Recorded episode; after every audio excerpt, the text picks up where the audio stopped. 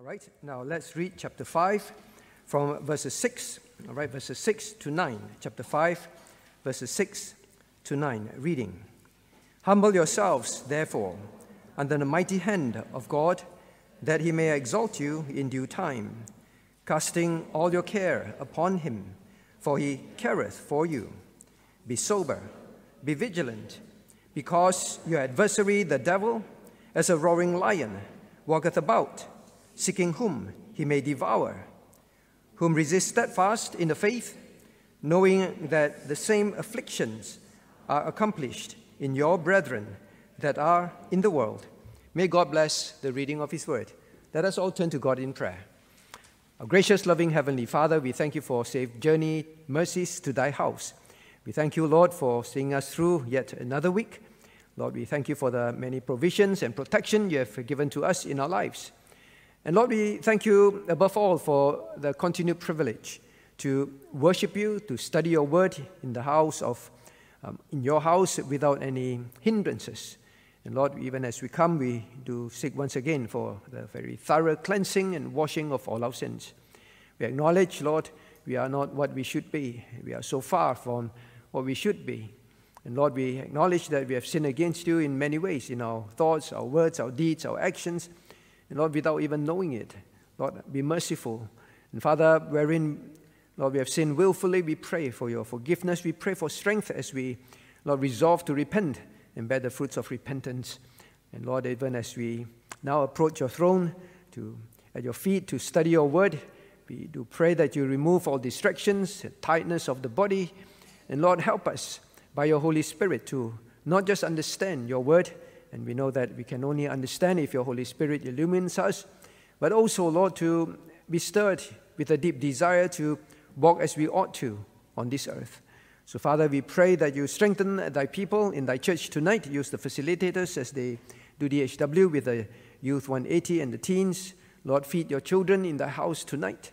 Lord, that you may have a strong church in this world to do your work, not just now, but for generations to come. This we ask and we pray for your namesake alone. In Jesus' name. Amen. All right, remember this theme we've been studying that uh, Peter has been focusing on is about the strangers and pilgrims' life on earth. The strangers and pilgrims' life on earth. We have covered one of the key point about the strangers and pilgrims' life is submission, all right? Submission, constantly emphasizing submission to God, submission to man, submission to um, authorities that he put over us, and that is what men is meant by, um, to our bosses at work, and to church authorities. So submission. Now he, the, the word of God um, is used to switch gear, right? To switch gear. Now talking about, well, your stranger and pilgrim's life on earth in terms of warnings. Warnings. Okay? warnings. Now, we have been studying um, verses 5 and 6 and 7, and now we move to verse 8, all right? Verse 8. Now, we very briefly talk about um, uh, this verse, and we are going to go in more depth um, this week. Now, here, look at verse 8. Please look at verse 8. Now, here is the warning for strangers and pilgrims Be sober, be vigilant because the advers- your adversary, the devil, is a roaring lion, walketh about, seeking whom he may devour. So here, God tells us a description of Satan himself, the devil. So we will study more of that. What are the warnings? How we should therefore um, walk on earth. But here is the solution, all right? Now, if you look at verse 8, the devil wants to devour you. All right? He wants to destroy you. And the solution is be sober, be vigilant. In fact, God says the Christian must be like that. Look at verse 8. Be sober, be vigilant. You are commanded to be like that because the reasons are given. Because Satan has all these characteristics. And the Christian must realize well, without soberness, without vigilance, I am going to fall. So then we must really understand these words. What is the meaning of sober and vigilant?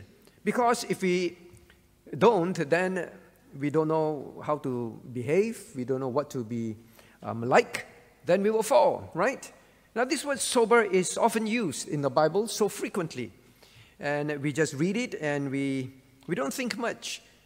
But if you look at verse 8, look at verse 8. Now, your survival, based on God's word, based on the character of Satan, your survival is very much tied to these two behaviors be sober and be vigilant.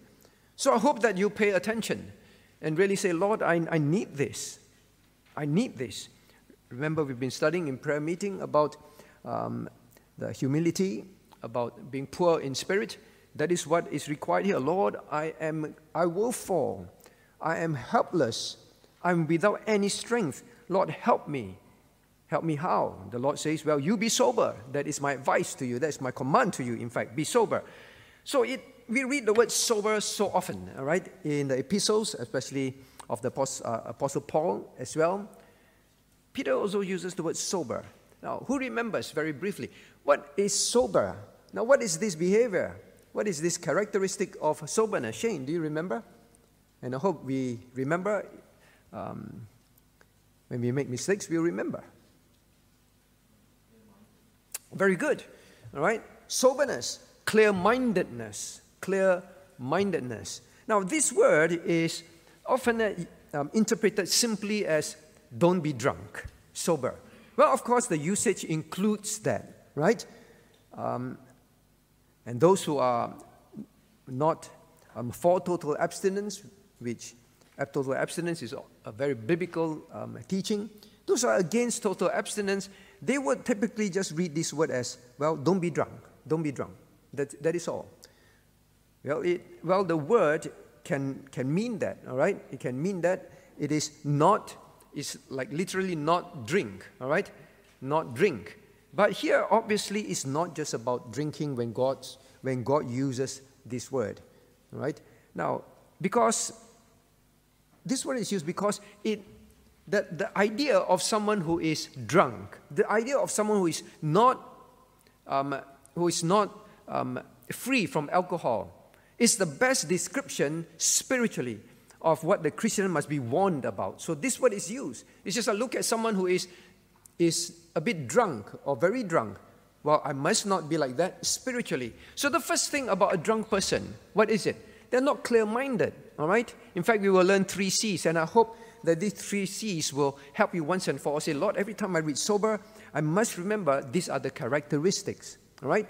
So the first C is, well, to be clear minded, the clarity of thoughts. So the Christian must be someone who is, his mind is, is um, not clouded, all right?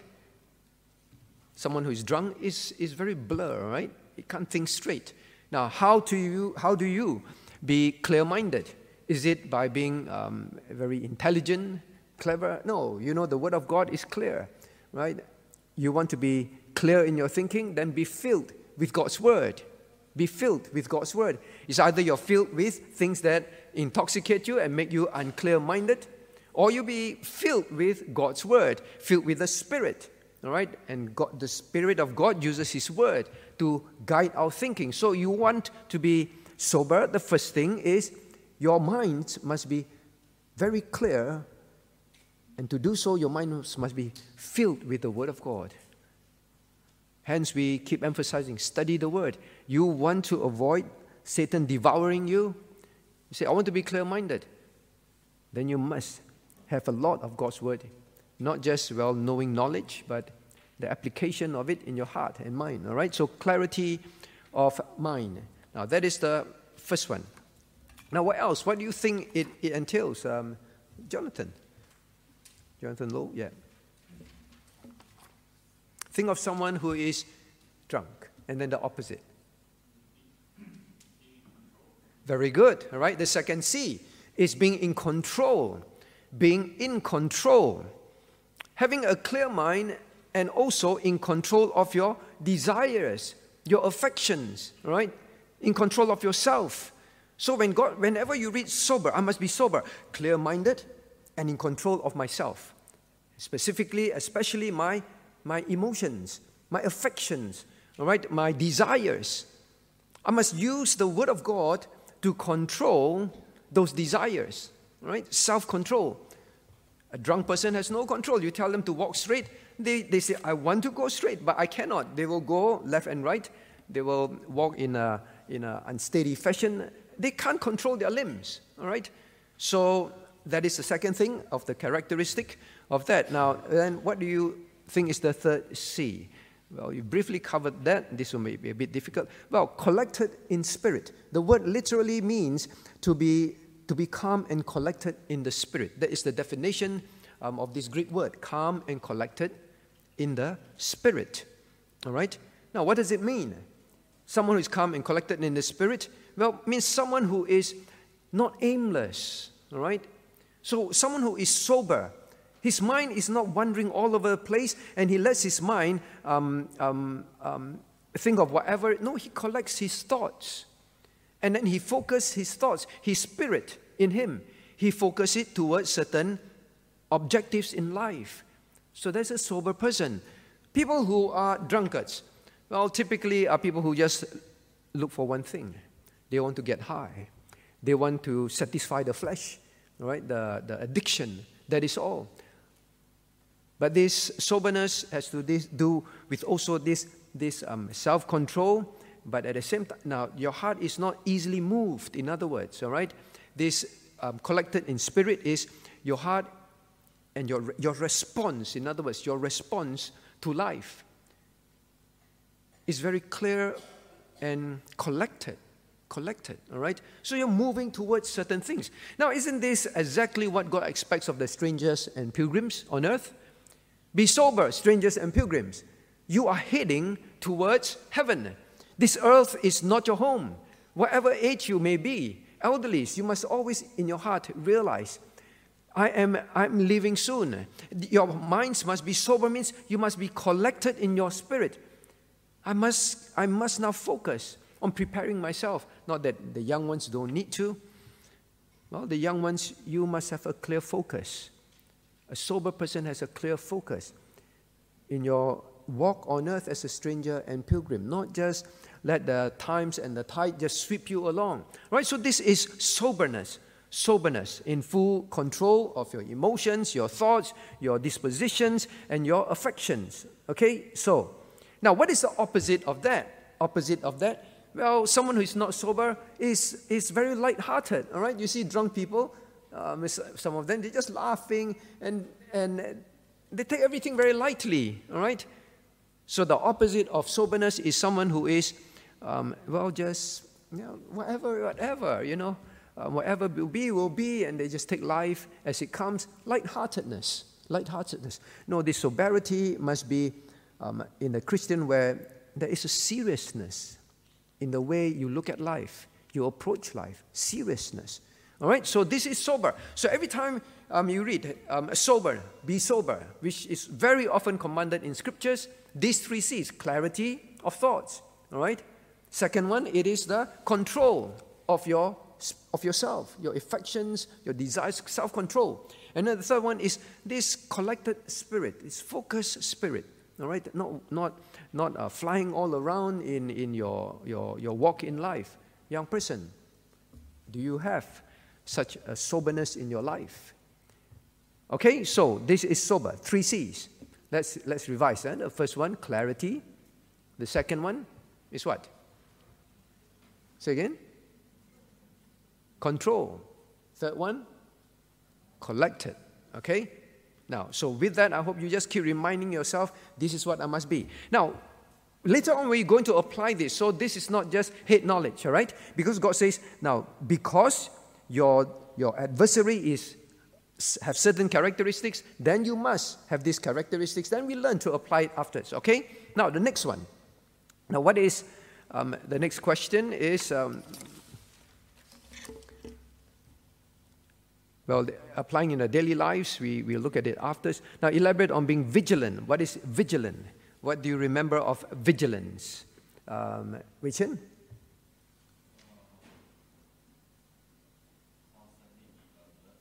Alert, all right? Very good, all right? constant alertness. Alertness. Okay, now, so this alertness is, is referring to uh, attentiveness. Right? Attentiveness.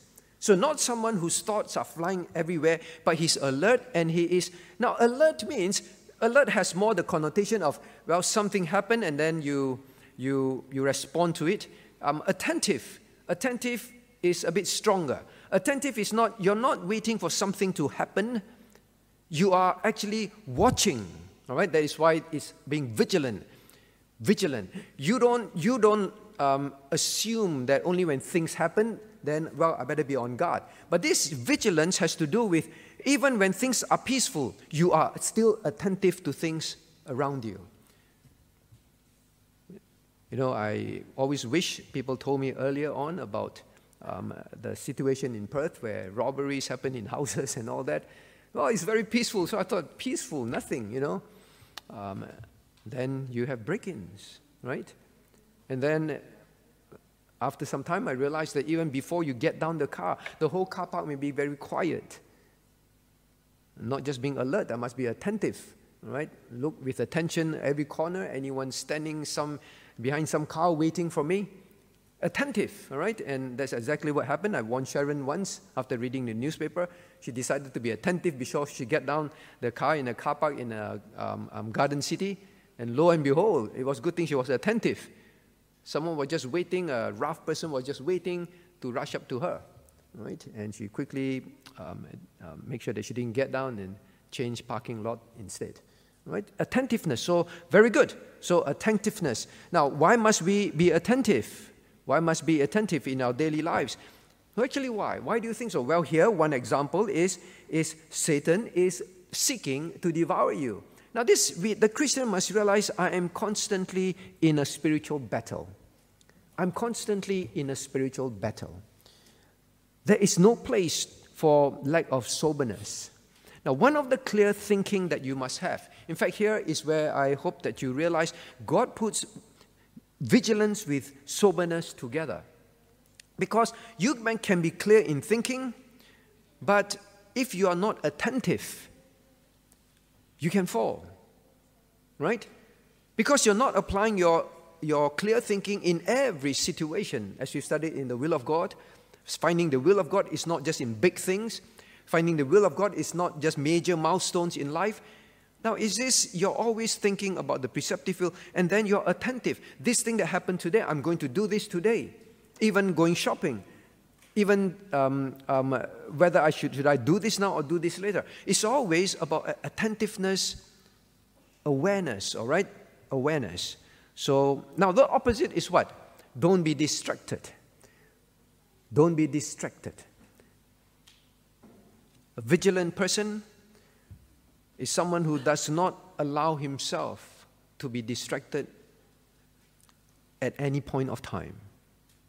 Now, in fact, it's a good thing that Wei Chen said constantly alert. That's the key thing. It's a constant thing, constant, all right? Um, not for a moment distracted. You see how it is tied to soberness? Some people say, well, just drink a little bit in the evening when I'm alone, uh, you know, nothing is happening. So just a little, some cup of wine, and then, yeah, I feel a bit drowsy. It's very nice, you know, helps me to sleep. No, you must be constantly attentive. At any moment, you can fall into sinful thoughts, right? So the control of the mind is the reason why it's total abstinence. Every second of the day, even when you're not with someone, you can still have sinful thoughts. Then you sin against God, right? So constantly attentive. Very good. Now, the next one, what else do you think it is about? Vigilant. In fact, this word comes from the word um, where we get the English name Gregory, all right? We've always said that. Gregoreo, all right, in Greek. So very often elsewhere is, is um, translated as watch, watch, watch and pray, watch. Okay, so this is the vigilance. Now, what else? Being constantly attentive. All right, very good. What else? Um, Thomas, want to try? Someone who's vigilant.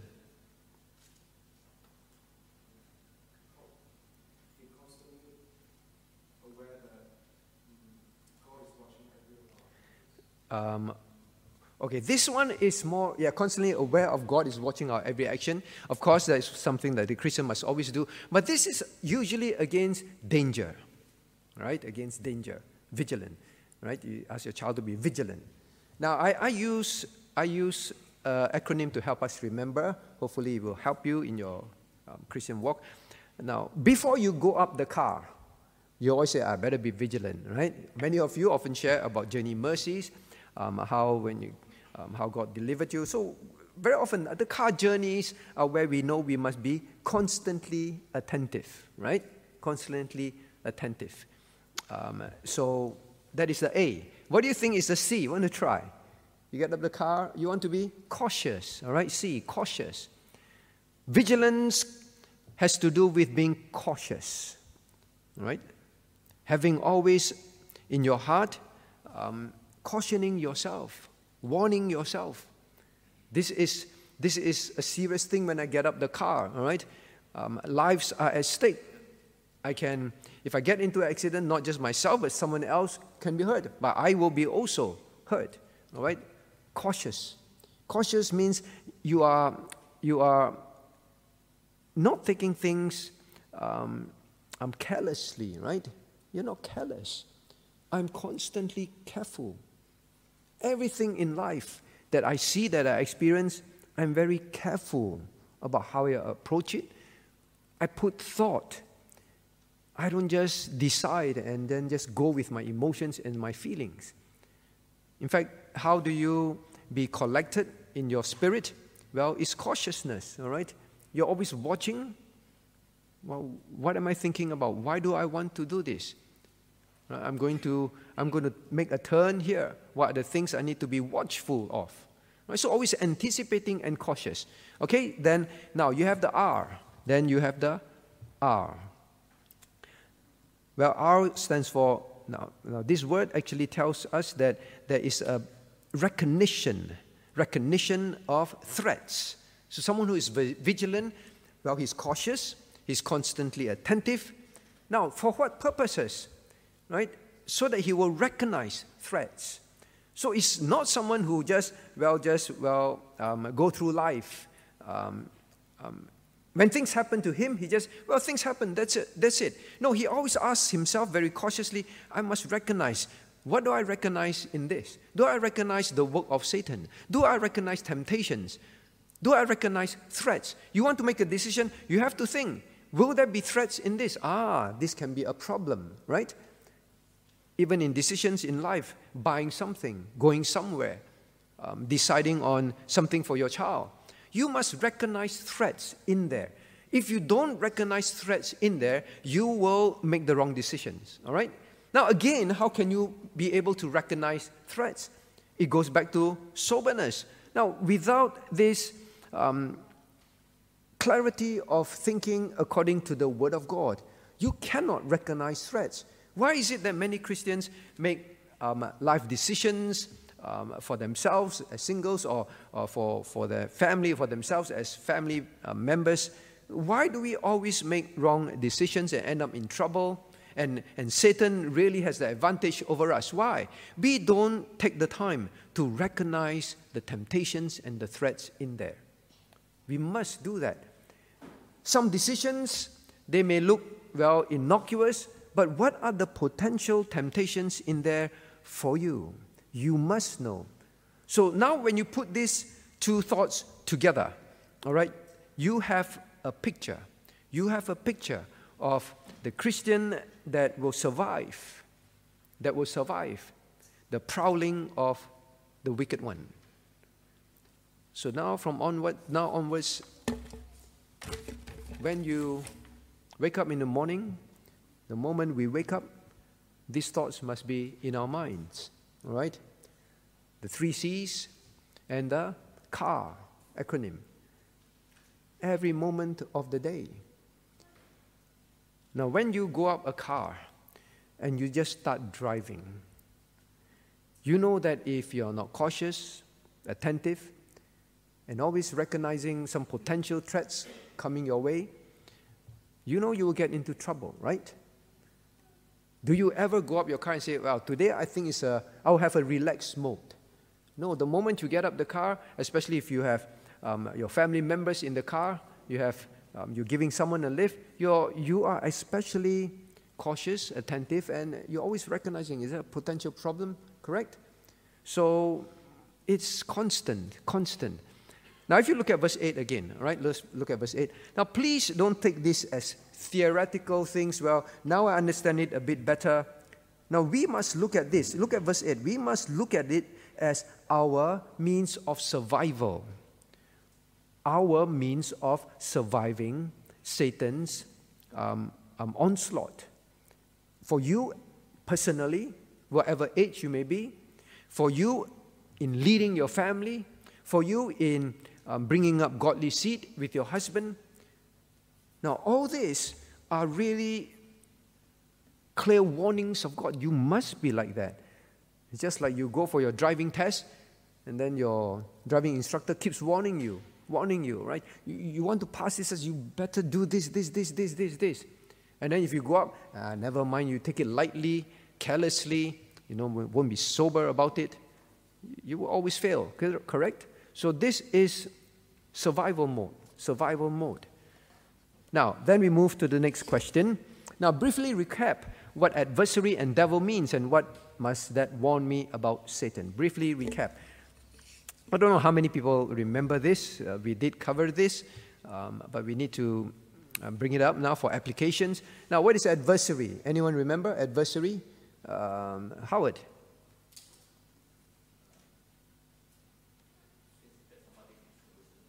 against you. Very, very good.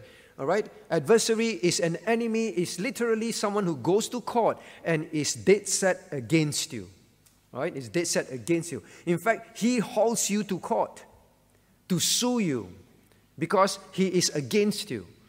So it's not friendly, all right? Um, it is an enemy who is, well, we always call Satan what?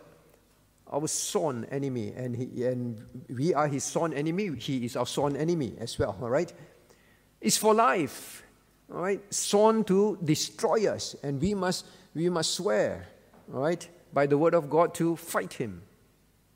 In fact, that is what we'll learn um, next week in verse 9, all right? Sworn enemies. We are sworn enemies, adversary. Uh, Satan is not just out to destroy you, He's out to destroy your family. He's out to destroy the church. He's out to destroy the work of God. Not acute, um, um, acute character. Please know that. Now, if you think, whenever you think, I have an enemy, I have an enemy, you're constantly aware, right? You're constantly careful. So you go to court, are you going to go there without soberness and without vigilance? No, you're always anticipating and thinking, this guy here, he is not nice. He has only wicked intentions. He, his whole purpose is to, is to destroy me. So, this is the situation that God says the stranger and pilgrim is on earth. Now, we may not be facing the persecution that the people are facing when, when Peter wrote to them, but Satan is still the same Satan. Please know that. He's your adversary. Your adversary. Right? So, now then the next one, well, um, what about the devil? What about the devil? Anyone remember? Diabolos. We studied that in our prayer meeting as well. Diabolos. Um, who that? Um, Alex. Diabolos. Or devil. So every time you read the devil, the devil, what is the devil about? What is the word used for? Accuser of the brethren. Excellent. All right, I'm glad you remember. Accuser. So, diabolos, diabolical. He is always accusing you before God, the slanderer. All right, so when you read the word devil in the Bible, is someone who is the accuser. Now we read in Revelations 12:10, right? And I heard a voice saying in heaven, Now is come salvation and strength, and the kingdom of our God and the power of his Christ. For the accuser of our brethren is cast down, which accuse them before our God day and night. So that is diabolos, diabolos, accuser of the brethren. Now he will keep accusing you before God like he did in Job, right? Job chapter 1, verse 7. He will accuse his um, God's people before God, and he will also want to accuse you. All right? Accuse, accuse God before you. Accuse God as well. Slanderer. Slanderer. Now, now I want to see. We, we put all this together. Now let us start to apply. All right? Here at least. Look at question number three. Now, what must I be warned about Satan? What must I now begin to realize if Satan is a slanderer, accuser of the brethren, and he's dead set, dead set against me, against God's work? Now, what are some of the things if you look at context? Look at context. Now, look at your Bibles, 1 Peter chapter 5. 1 Peter chapter 5. Then we see verse, um, well, for example, verse 5, especially verse 6. All right? Now, verse 6 and 7. What do you think Satan will, will do if he is such a character? So now we're applying the first character. Huh? So God reveals to you his first character is um, um, um, adversary, adversary, adversary and um, the devil. So, what must you begin now to be very aware about Satan since this is who he is? What do you think, um, Nathan? If you look at, for example, verse 7. Very good, right? Make you doubtful about God's care. Now, remember, these Christians, they were undergoing severe, unimaginable, um, humanly speaking, um, persecutions under Nero. Very terrible things were done to them, recorded in history. Now, here Peter tells them in verse 7 casting all your care upon him, for he careth for you. A great comfort to them under persecution. He said, Now you cast your care upon God. In fact, unload it and leave it to God. And he says this, For he careth for you. Know, the words would mean so much to the Christians then. Maybe not much to you now, but maybe some of you who are going through severe trials in your life or some trouble in your life, these words, for he careth for you, would would really, will really bring, mean the world to you. He cares for me. You see, God wants Peter to tell them, I care for, I'm God and I care for them. But he will say now, but you need to be sober. You need to think. You need to be clear in your mind. Now you need to know that Satan will accuse God before you. Now, what will he say?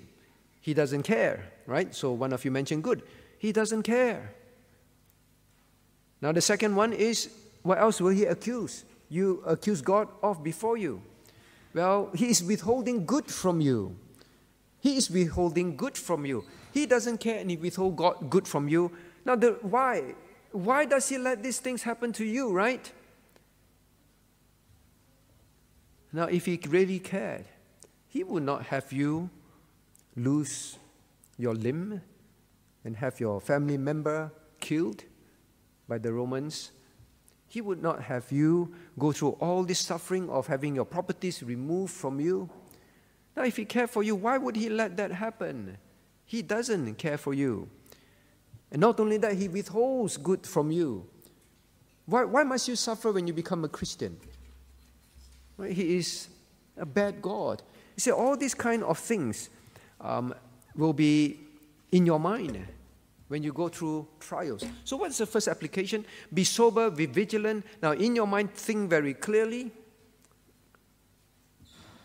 Be very alert of what he's trying to do. And when you begin to have these thoughts, Lord, why did you let this happen to my child? Lord, why did you have, let this happen to me when I'm old? But I've been serving you, I've been obeying you, I sacrificed so much um, to, to, to do things for you. Why did you let this happen? You see, then you must immediately be sober and be vigilant. Immediately in your mind, have clarity of thinking. God allows all things for a purpose. Satan is the one who wants you to think that God doesn't care and God wants to torture you. You must think clearly, be sober.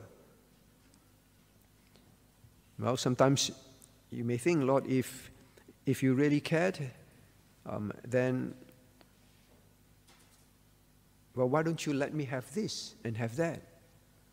Why don't you answer my prayer in this to heal me?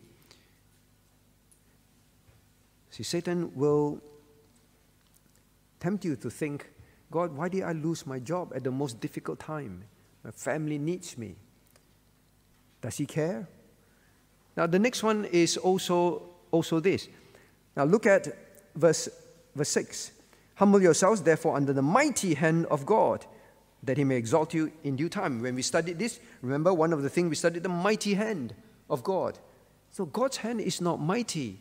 Not only He doesn't care, not only He's withholding good from you, that's why He's not answering your prayers or giving you what you want, that you still are single, or that you don't have children, or whatever it is. He cannot help you. The reality is, He cannot help you. He doesn't have a mighty hand. Nero is the one with a mighty hand, isn't it? He's the one who holds your life in his hands. When he says, Now, if I want you to die, you die. I want you to be thrown into the lions, then you get thrown into the lions, then. Nothing can stop that. It's Nero. So here, God uses Peter to warn them. Now, Satan is dead set against you, against his work. He wants you to compromise, he wants you to stop. He's dead set against you, and he will make you doubt God. He will make you doubt God. God, if you, well, he will say, well, if, if God's hand is almighty and he cares, uh, God's hand is almighty, then he could have prevented the accident. He could not. All right? That is why now you are in this situation of health. He could not control the doctor's hand. He could not control the doctor's hand, and that's why you or your child is like that now for life. See, God could not at that time control those things. You cannot control your boss. That is why you get fired. That is why you get retrenched when others didn't. You see, he cannot. See, all these things will occur in the heart of the Christian. You must be sober, you must be vigilant. The moment you let your thoughts go all over, in fact, now, one of the things, remember being collected in spirit? Collected in spirit in terms of soberness. How can you apply this here when God says, be collected in spirit?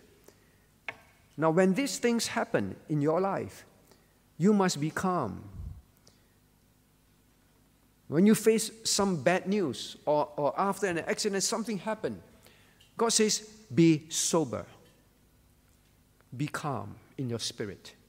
The moment you let fear and panic take over you, your mind goes everywhere, you, you worry, you will fall into Satan's accusations, right? So, say the control, the self control of um, your thoughts is very important, very, very important. And be, remember the R, recognize, recognize. You must recognize um, that these things are all under the mighty hand of God. God allowed these things, and in due time, He will show you why. In due time, He will exalt you, He will deliver you in due time. In due time. Do not go into a frenzy and take things into your hand. Then you exactly fall into Satan's trap, right? So God says, now be collected in your spirit. Be collected in your spirit. So here, are, these are some of the applications, for example, right? For example. Now, for example, I would say, when you lose, if you lose your job one day, right? If you lose your job one day, and you are in difficulties. Now, what happens if you're not sober and vigilant? What happens? Well, maybe I test you about soberness and vigilance. Maybe John, right? John Sihombing. You've been through these kind of difficult situations before. Now, what happens if the situation again happens where you don't have a job, you don't have um, um, um, uh, a fixed income, and, and then someone offers you a job all right? What is the first thing when you say, I must be sober and I must be alert, vigilant? What must be the first thing you think about? What are some of the things you would think about now? You're, you're jobless and then a job is offered to you. What are some of the things now you would do in terms of soberness and vigilance?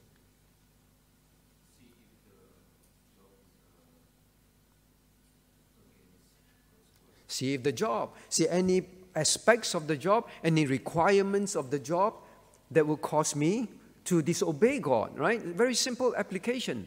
But this is simple because you are not in a situation where a knife is held to your head, to your neck. You're not in a situation where your, your bank um, is chasing you to pay your, your mortgage that you need to have a house uh, to, and, or whatever it is.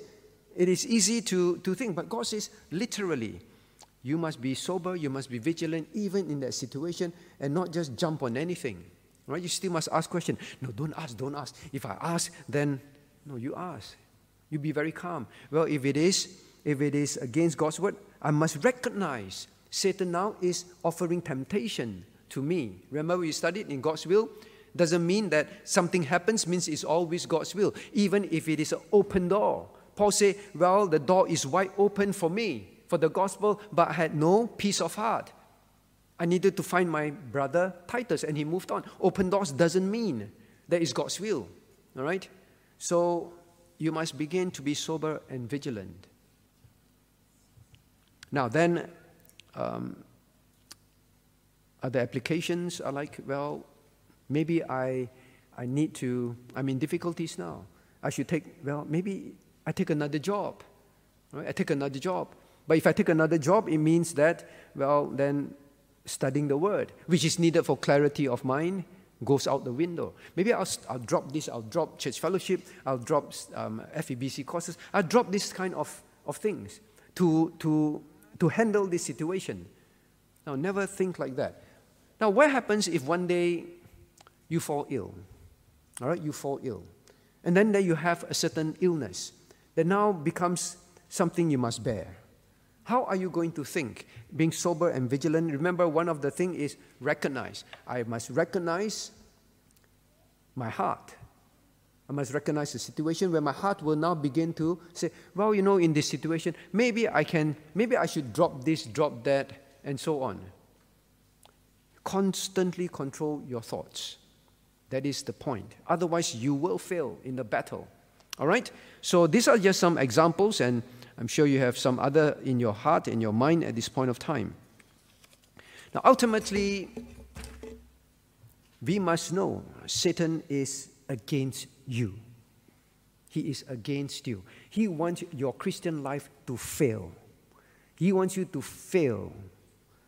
So God says the first thing He, he gives him, uh, He describes him, describes him as is your adversary.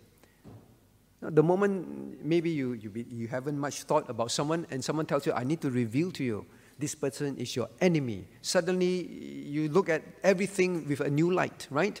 So God begins here. He, he wants you to fall. He has no good thoughts towards you. You know, recently, um, I think I mentioned this before also, um, there's this increasing um, portrayal of Satan as someone who is misunderstood right? You have advertisements, you have, you have, um, you have very well known advertisements about Satan um, with his horns and all that in hell. And said, I'm very misunderstood. And then someone actually fall in love with him and have a date with him and all that. And he's such a nice person and all that kind of thing.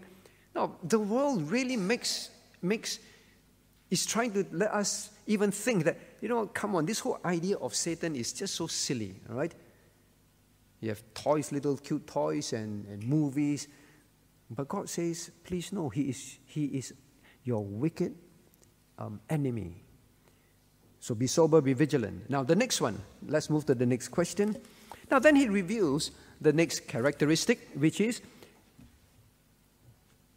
Satan as a roaring lion, as a roaring lion. What is a roaring lion like? What is the characteristic? And what does God want us to know? All right?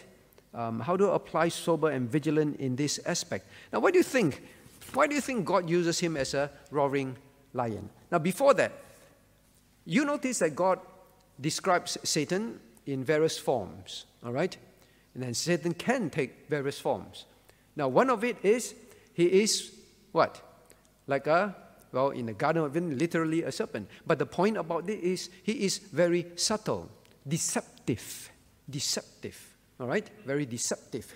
Then um, he is also an angel of light. He can appear as an angel of light. All right? Also about deceptive, um, even glorious. All right? Attractive. Um, but here, now he says roaring lion. What do you think it's about? What, do you, what would you think of roaring lion, for example? Because when you read this, you're, you're doing a devotion and you say, what must I think about? Um, uh, Grace, um, Grace Lou.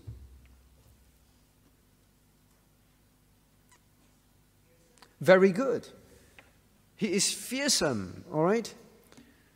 Now, he is one that is um, not like a gentle, tame adversary. He is one who is powerful and, and fearsome. So, he's not someone to be taken lightly. Who each one of us would see a lion and take a lion lightly? No, you know this, this beast is fierce, very fierce, very strong. Lions are one of the strongest um, of, of um, predators, right? Very, very strong. Um, so that's one, very good. Now, what else? What else about um, a, a, lion? What else about a lion? Now, here it says it's about a, a lion, now fearsome. So now it is not, God is not talking about Satan as someone who is deceptive, um, as an angel of light, which he, he, he would come to you in that way. But now exposing another aspect of him, fearsome. But here he says, roaring lion, roaring lion. Now, why do you think God want to say not just lion, but roaring lion? Claude, why?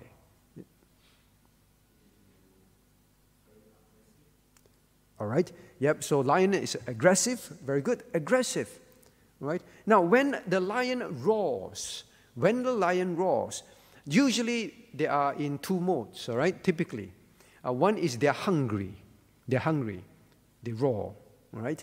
Um, the other one is they're angry, all right? Means um, they, are, they are in an aggressive mode. Aggressive to find a prey. Aggressive to attack because they are trying to um, um, cause harm to another um, animal, all right? All right, aggressive, very good. So God says He's aggressive. Now He is strong, um, He is fearsome.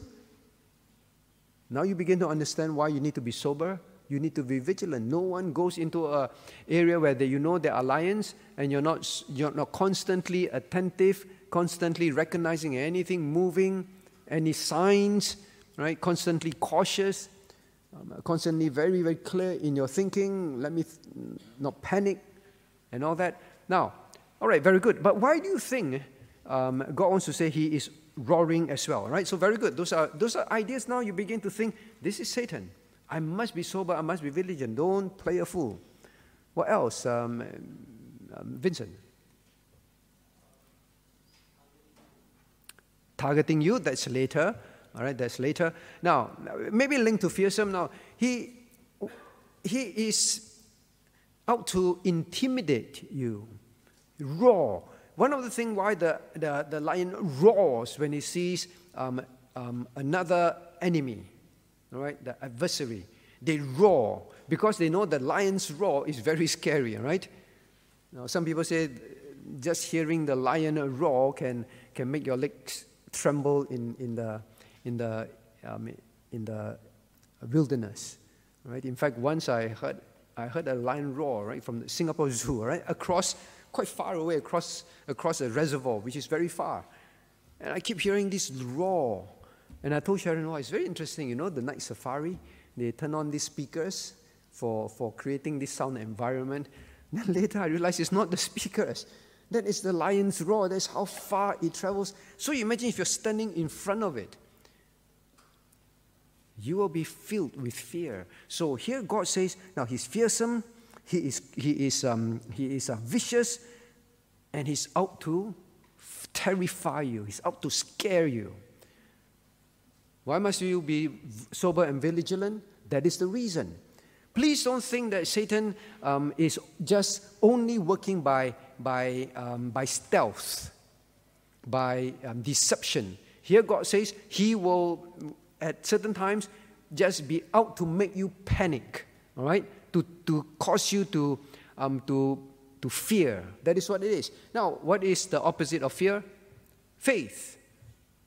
And if you fear, you have no faith, you sin. Satan will want you to fear, right? To cause fear. In other words, Satan will want you to be a fearful Christian. That is what he wants. Be sober, be vigilant. Every time you are fearful, you must C A R, right? Recognize. Now I must apply vigilance. I must recognize that this is exactly what Satan wants me to fear. Fear the situation. All right? How do you apply this in your daily life? The situation you are in. If you if fears arises, I'm going to lose my job. I'm going to lose my health. I'm going to lose um, this and that. What does fear do? What does fear do? Fear will make you do things that are well, the example that John gave just now, if, he's, if he is fearful, then he'll just take the job, even if it is, it is against God's word, right? So God says you must recognize that he wants you to fear. You must know that. So whenever you fear, recognize that, all right? Now, in fact, when you fear, what happens? You compromise. You will compromise. The Christians here were going through great persecution. Denounce this carpenter God of yours and we will spare your life or your child's life or your wife's or your husband's life. Right? Then the Christ, what Peter is telling them, when you hear those words, you must recognize the lion's roar. The lion's roar. He wants you to fear. And when you fear, you will compromise. Now, some of you, when you go back to your home countries, I know you are filled with fear. Because you know, after learning God's word, you must come out from among ecumenical churches. You must come out from churches that are unsound. And you grew up there, you are saved there, your relatives go there, your parents go there, and you, you go home, right? And then you make up in your heart, well, I cannot go and worship in these churches anymore. And you're going to live with your parents in the house. And Sunday they're going to change and go to church. The whole time before you reach back, you're already in fear, right? Now, this is exactly what it is.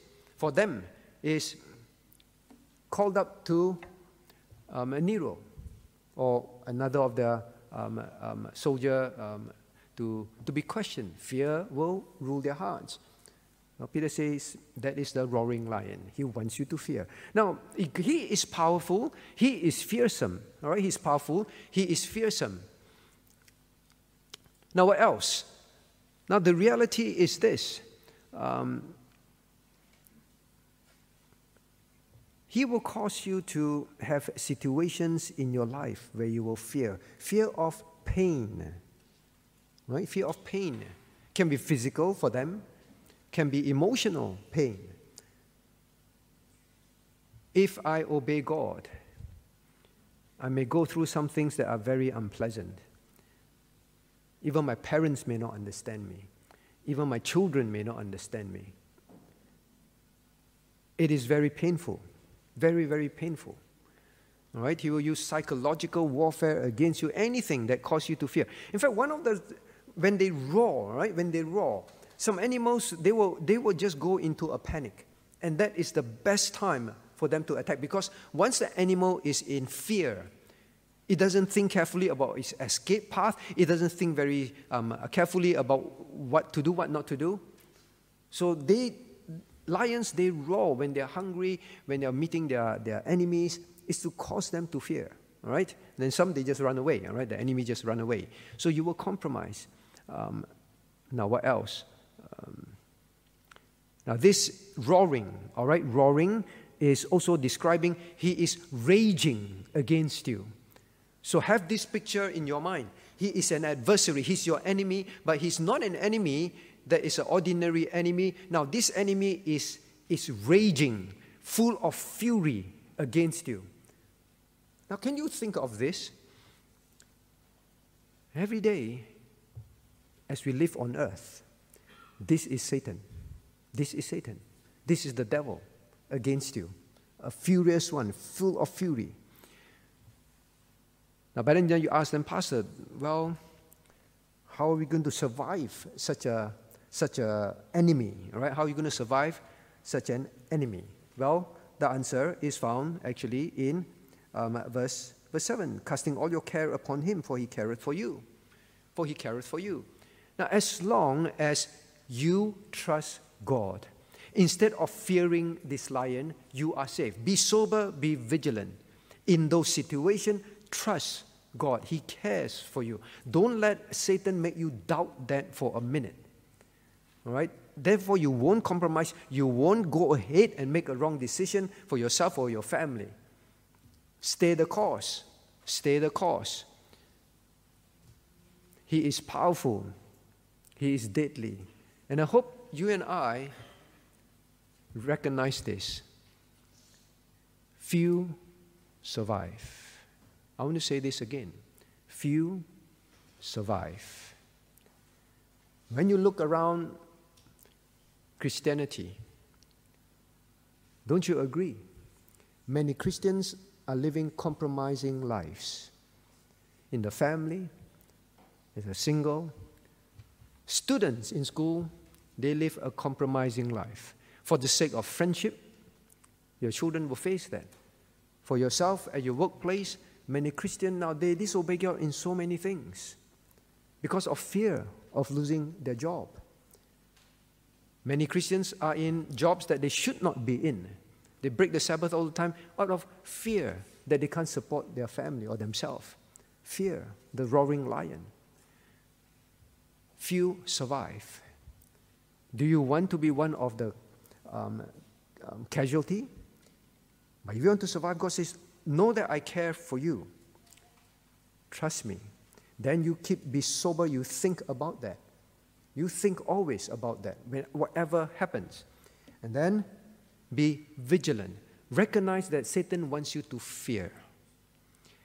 Now, as long as you stay close to God and just obey His word, because He cares for you, in due time, look at verse 6. In due time, it may not be in this life, it may be in the life after this.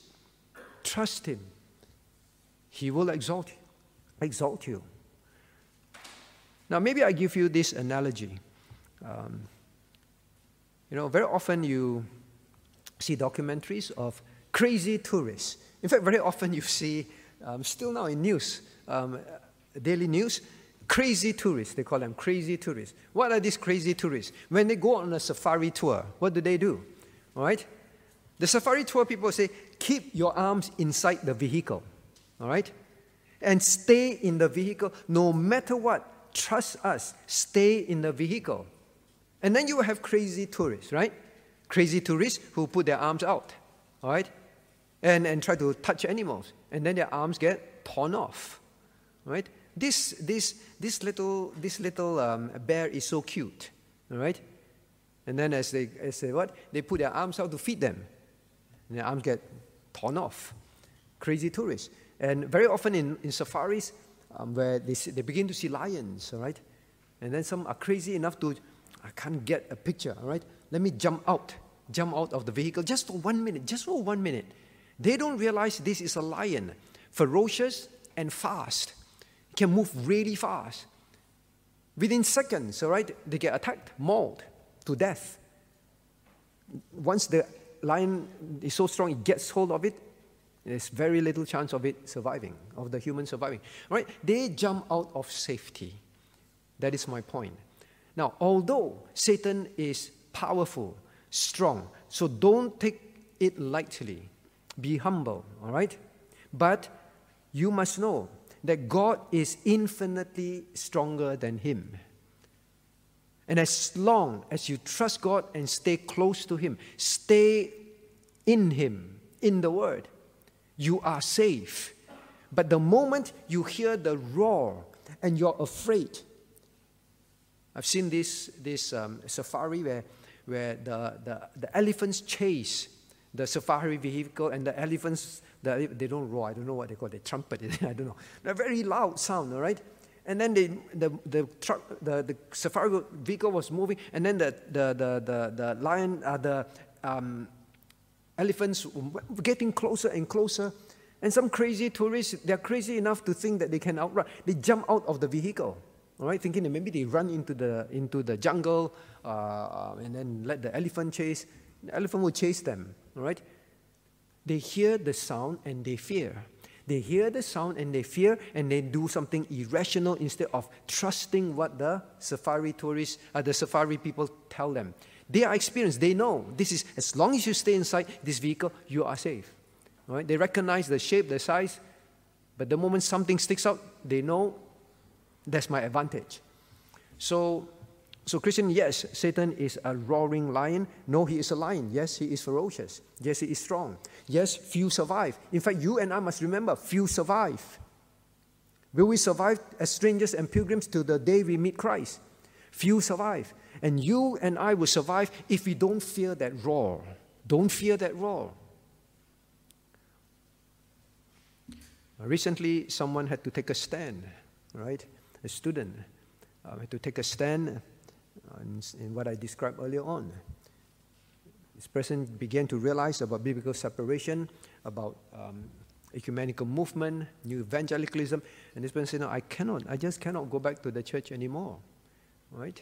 Um, in fact, when I interviewed this person, I said, "Well, if you want to be a member, now what happens when you when you go back to your country and that's the only church and your family expect you to attend?" And I'm thankful that this person said, "You know, whether I become a member or not, it doesn't matter." This is the truth. I can't be part of this anymore. It's not because I become a member and therefore I practice biblical separation. Now the task will come when you go back, when this person went back recently. I say, Are you fearful? I say, Yeah, it's very scary.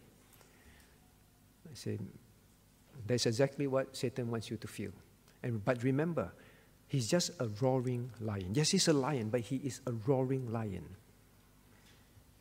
He can't do anything to you.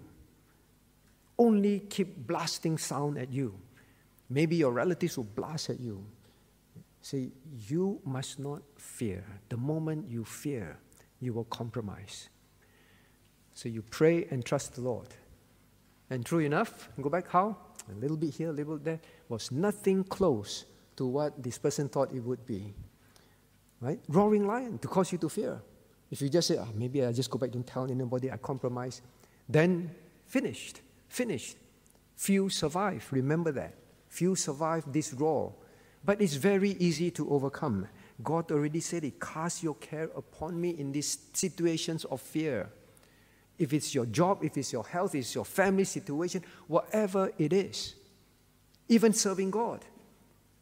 I know some of you are, are very stretched even serving God. Lord, I don't think I can make it. Lord, Lord.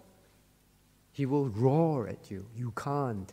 You're going to fail at your job if you spend time doing things for the church. You're going to fail at your job if you, if you put your uh, God first or you put um, your, your um, leading your family first. You are going to fail.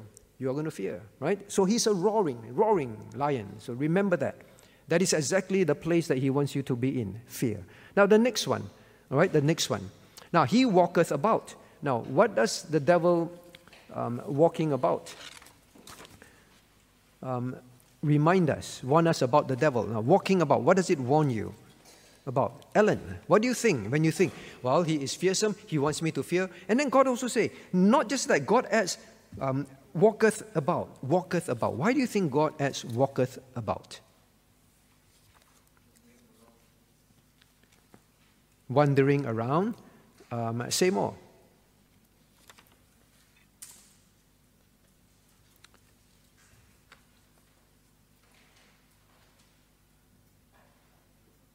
If you go to, went to a safari and then you hear the Ryan Law, but uh, just staying there.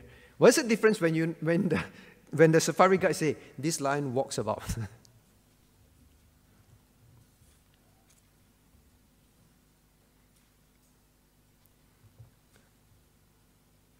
it's not wandering, you know, it's like, and then whistling and go around.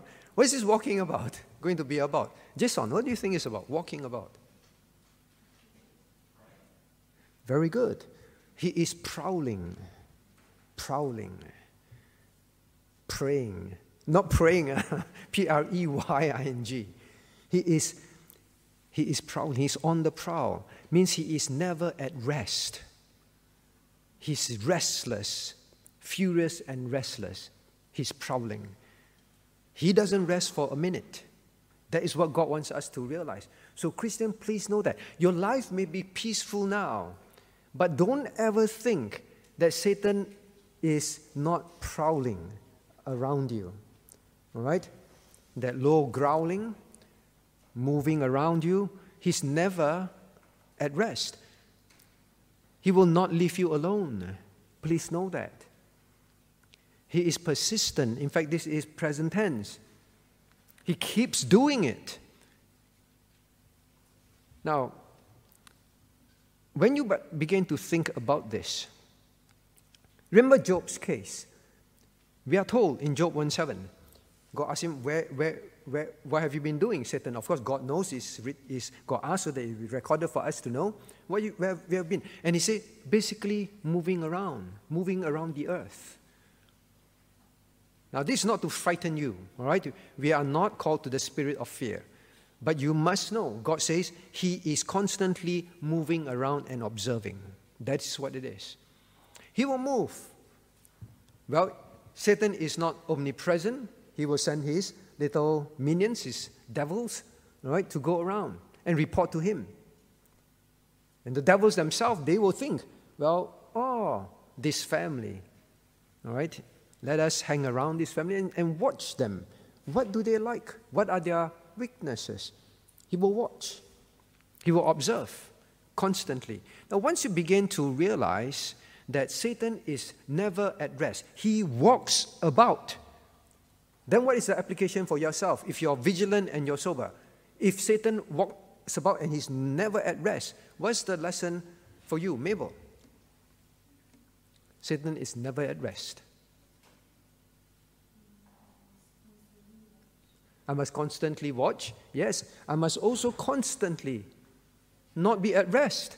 Now, hence, God says, because Satan is constantly never at rest, then therefore you be sober, you be vigilant. In other words, you are constantly cautious, you are attentive, you are alert, you are in control. You cannot lose control of your passions and your desires.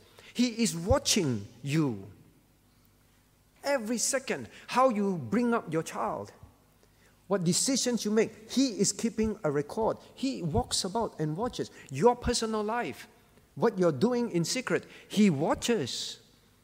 He never leaves you alone. He is never at rest. If Satan is never at rest, then he's warning the strangers and pilgrims. When it comes to this spiritual battle with him, you cannot for a moment be at rest. It's a constant soberness, constant vigilance, all the time. You must constantly be in self control.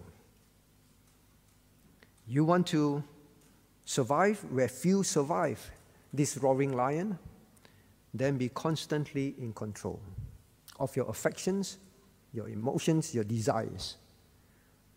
Right? So this uh, this is the revelation of the, the operating mode of Satan given to us. Now, the next one, all right? Let's move quickly. Um, um, so, yes, he will never leave you alone. Now, then what about seeketh? Then the next thing he said about this roaring lion. Now, he seeketh, um, seeking, seeking whom he may devour. What does seeking mean, all right? We have not much time, so I'll just um, say. But I want you to remember this word. Actually, the Bible very often uses this word seek, seek like sober, sick. What is sick? Do you remember? We, we studied before. Sick. Um, um, Benedict, do you remember? What does sick mean? Of course, it's look for something. Don't remember. Okay, last one. Maybe try. Um, uh, can't remember. Pei. Do you remember? Sick. Hide and seek. When children play hide and seek. So from now onwards, please remember, uh, when children play hide and seek, what is this seek trying to do? Huh? Say again? Look for. Then they, when they cannot find, what do they do? I cannot find it. I go have lunch. They seek until they find, right? Now this seek, like children play hide and seek, they will keep finding, looking, looking until they find. Then they win, correct? So now this seek, very often in the Bible, it means um, seek in order to find. All right? Seek ye first the kingdom of God. Means not, well, I seek, seek, seek, then, uh, yeah, can't find. Then I just give up, do what I want to do. No. We are told to seek the will of God, right? Find until seek in order to find. So when God uses this word about Satan himself, he's saying this. Now, he is not only ferocious, he not only um, is, is without ever resting, now he is seeking until he find one that he can devour. He will keep looking until he find one something in you to devour. Someone in this church, some church. So please don't think that he is just a gallivanting lion. right? He's hungry to eat someone. Now, um, so in other words, now he strategizes. All right? So Satan is not an aimless, um, um, restless lion. Remember, one of the word is in, in um, sober and vigilant is this constant caution, recognizing, because Satan is constantly strategizing. You know, these lions, when they're on the prowl, they will watch from afar and then they will, they will crouch, then they move in very slowly. Um, and they're always thinking, oh, which, which attack from which angle? How do I move in? All right, when is the best time? So he is not just, well, let me see, uh, to attack Pei or not. No. He's, I'm always watching Pei, and I will watch, and I will watch, and I will watch, and I will see what he does, that is the walking about, see what he does, see what his weaknesses are, and then he will begin to say, Now I will think of how to lure and tempt you. That is what God says is the operating mode of Satan. So don't take things in life as just, well, well, this thing happened, well, that thing happened, and, that's it. Said, be vigilant. Right? Recognize there are threats. And then the prey, they are always recognizing, they are always smelling. They smell something like a lion right? They are observing the, the, the, the movement of the grass, the tall grass. They're always vigilant, and that's why they survive. But the non vigilant ones, who are careless, take things lightly, and just not constantly watching, just relax and just, just um, be frivolous and just enjoy whatever they're doing and don't care, they don't survive. Now, the point is this you must be vigilant knowing that Satan is like that, watching you. And he will seek until he finds something in you that he can use to devour you. All right? Now it means then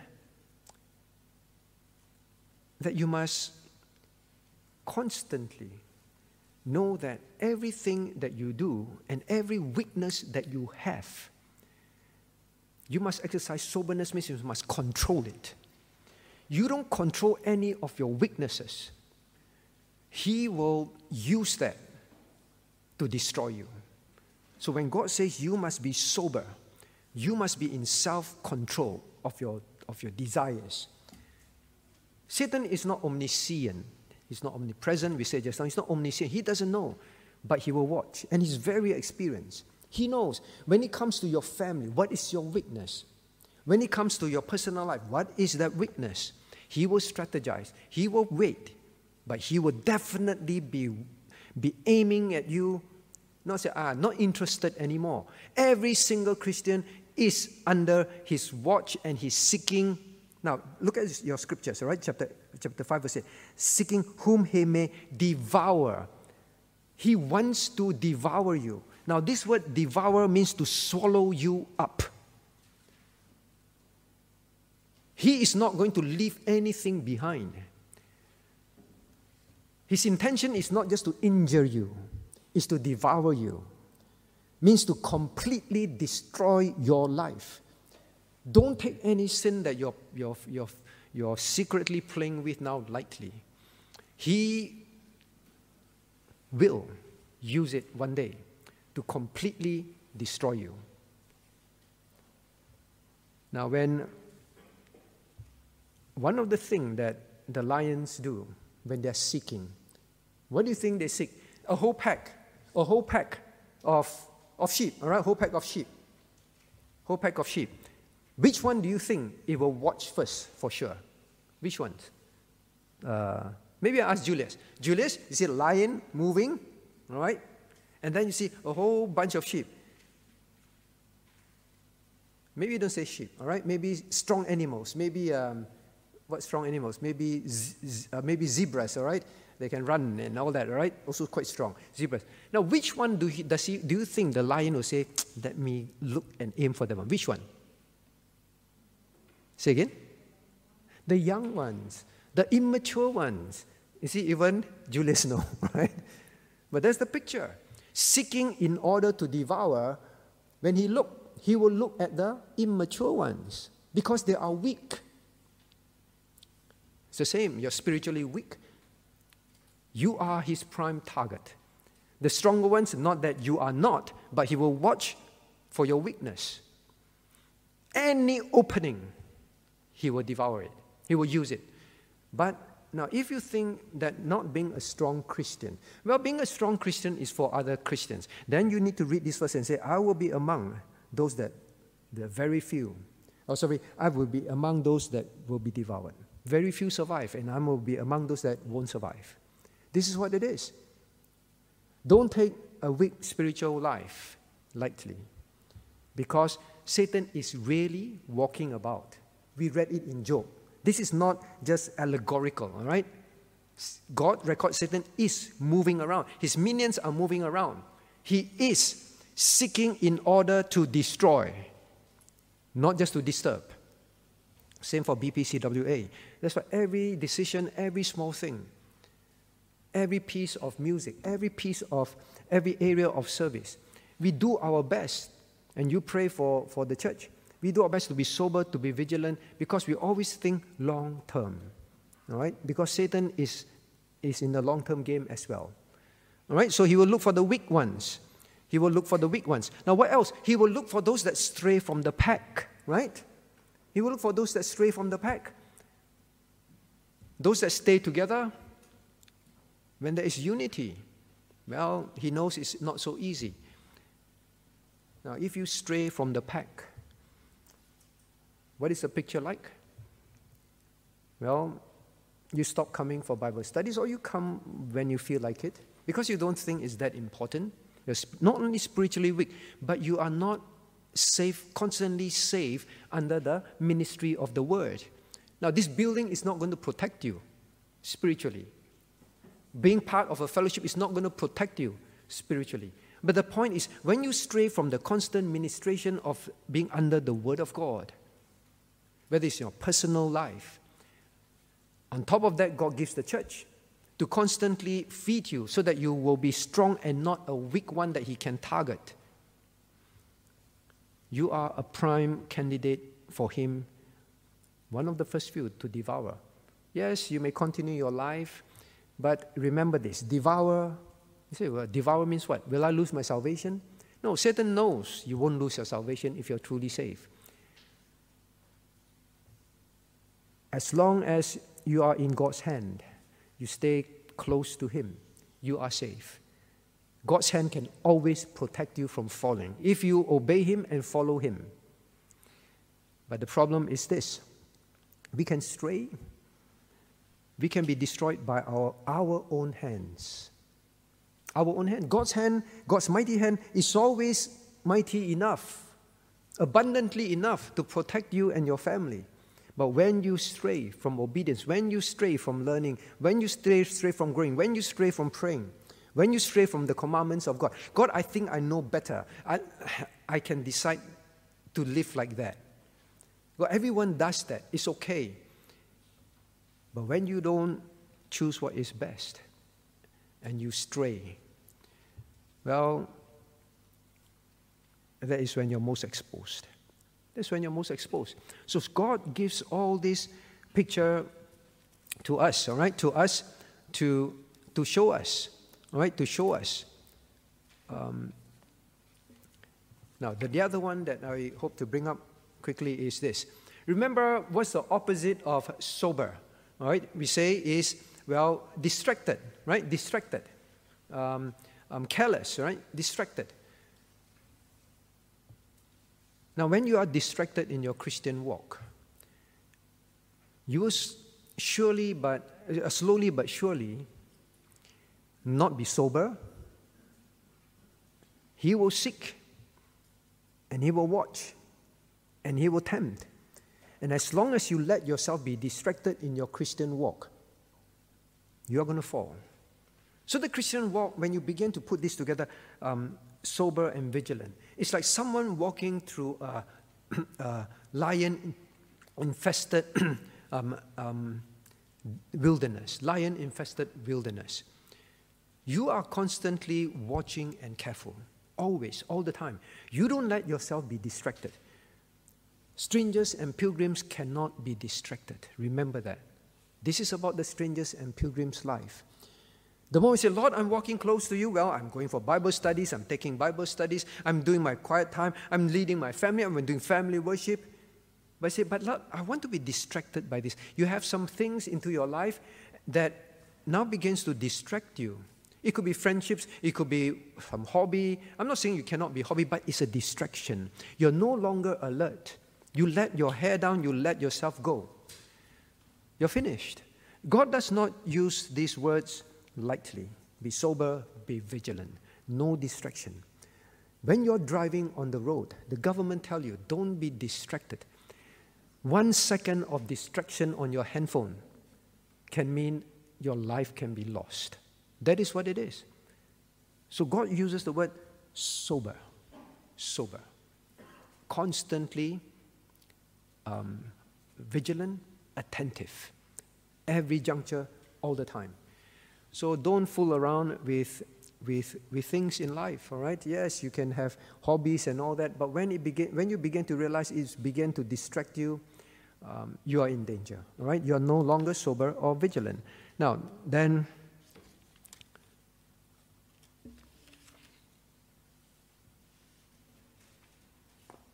right, then lastly, all right, please turn over. Oh, wait. Walketh about, we cover seeking whom. Now, then the last one. Now, what is the outcome? And then we finish. What is the outcome of being devoured by the devil? Well, I said just now, you cannot lose your salvation if you're truly saved. This devour, for the believer at least, um, it will mean that your life will be destroyed. Your life will be swallowed up, swallowed up by the wicked one. Now, God intends, all right, God intends to use you in this life. That is why He saved you. God intends to exalt you, not to make you proud, right? God intends to use you. God intends to make you part of His kingdom's work. You will know that joy. God intends for you to have an eternity, and I hope you remember this. This is not just, Satan is not just wanting to devour you on earth. He knows he cannot devour your soul in eternity. But He wants to be able to destroy whatever that God planned and desired for you in eternity. I want to say that again. Now, God intends for you to have an eternity that is, that is wonderful, joyful, glorious. Don't think that just because you go to heaven, now all this will always be, there is no um, losses. God already said at the Bema seat judgment, there, some will suffer loss. God does not want you to have any loss. His intent for your eternity is very different from Satan, your adversary. If he can cause you to fall on this earth, if he can cause you to become useless to God, then you have a different eternity. I'm not saying you're not saved, but you will go through eternity and say, Lord, if only I paid attention and be sober and vigilant and didn't fool around. If only I was watchful, I would I would not have done this and that. I would not have failed my family. I would not have failed you. I'm so sorry, right? That is not how God wants you to be, to the, the eternity that God wants you to have. I'm not saying there's no joy in heaven, but you always look back, with, you have joy, but you look back, it's, I wish I didn't live like that. That is exactly how Satan wants to devour you. Not, but not just that, it, it doesn't stop at you, your family. Your family Fathers, mothers, understand this. You fail, your children will learn your ways, they will fail. All right? It happens again and again. They will fail. Family devoured. When families are devoured, when they are weak families, Satan's ultimate goal is to devour the church, the work of God. Please know that. His ultimate aim is always to devour the church. If he can make the church weak, then it's a vicious cycle. You will always have Christians that he can devour. He creates, he, he can make churches weak. There are plenty of praise for him to devour because he watches for the weak, right? So these are implications. Now, I hope that this night of study begin to make you realize that when I walk out of this hall from today onwards, I must live a very different life, a very vigilant and sober life because this enemy that we have is not here to play with us. Let us turn to God in prayer.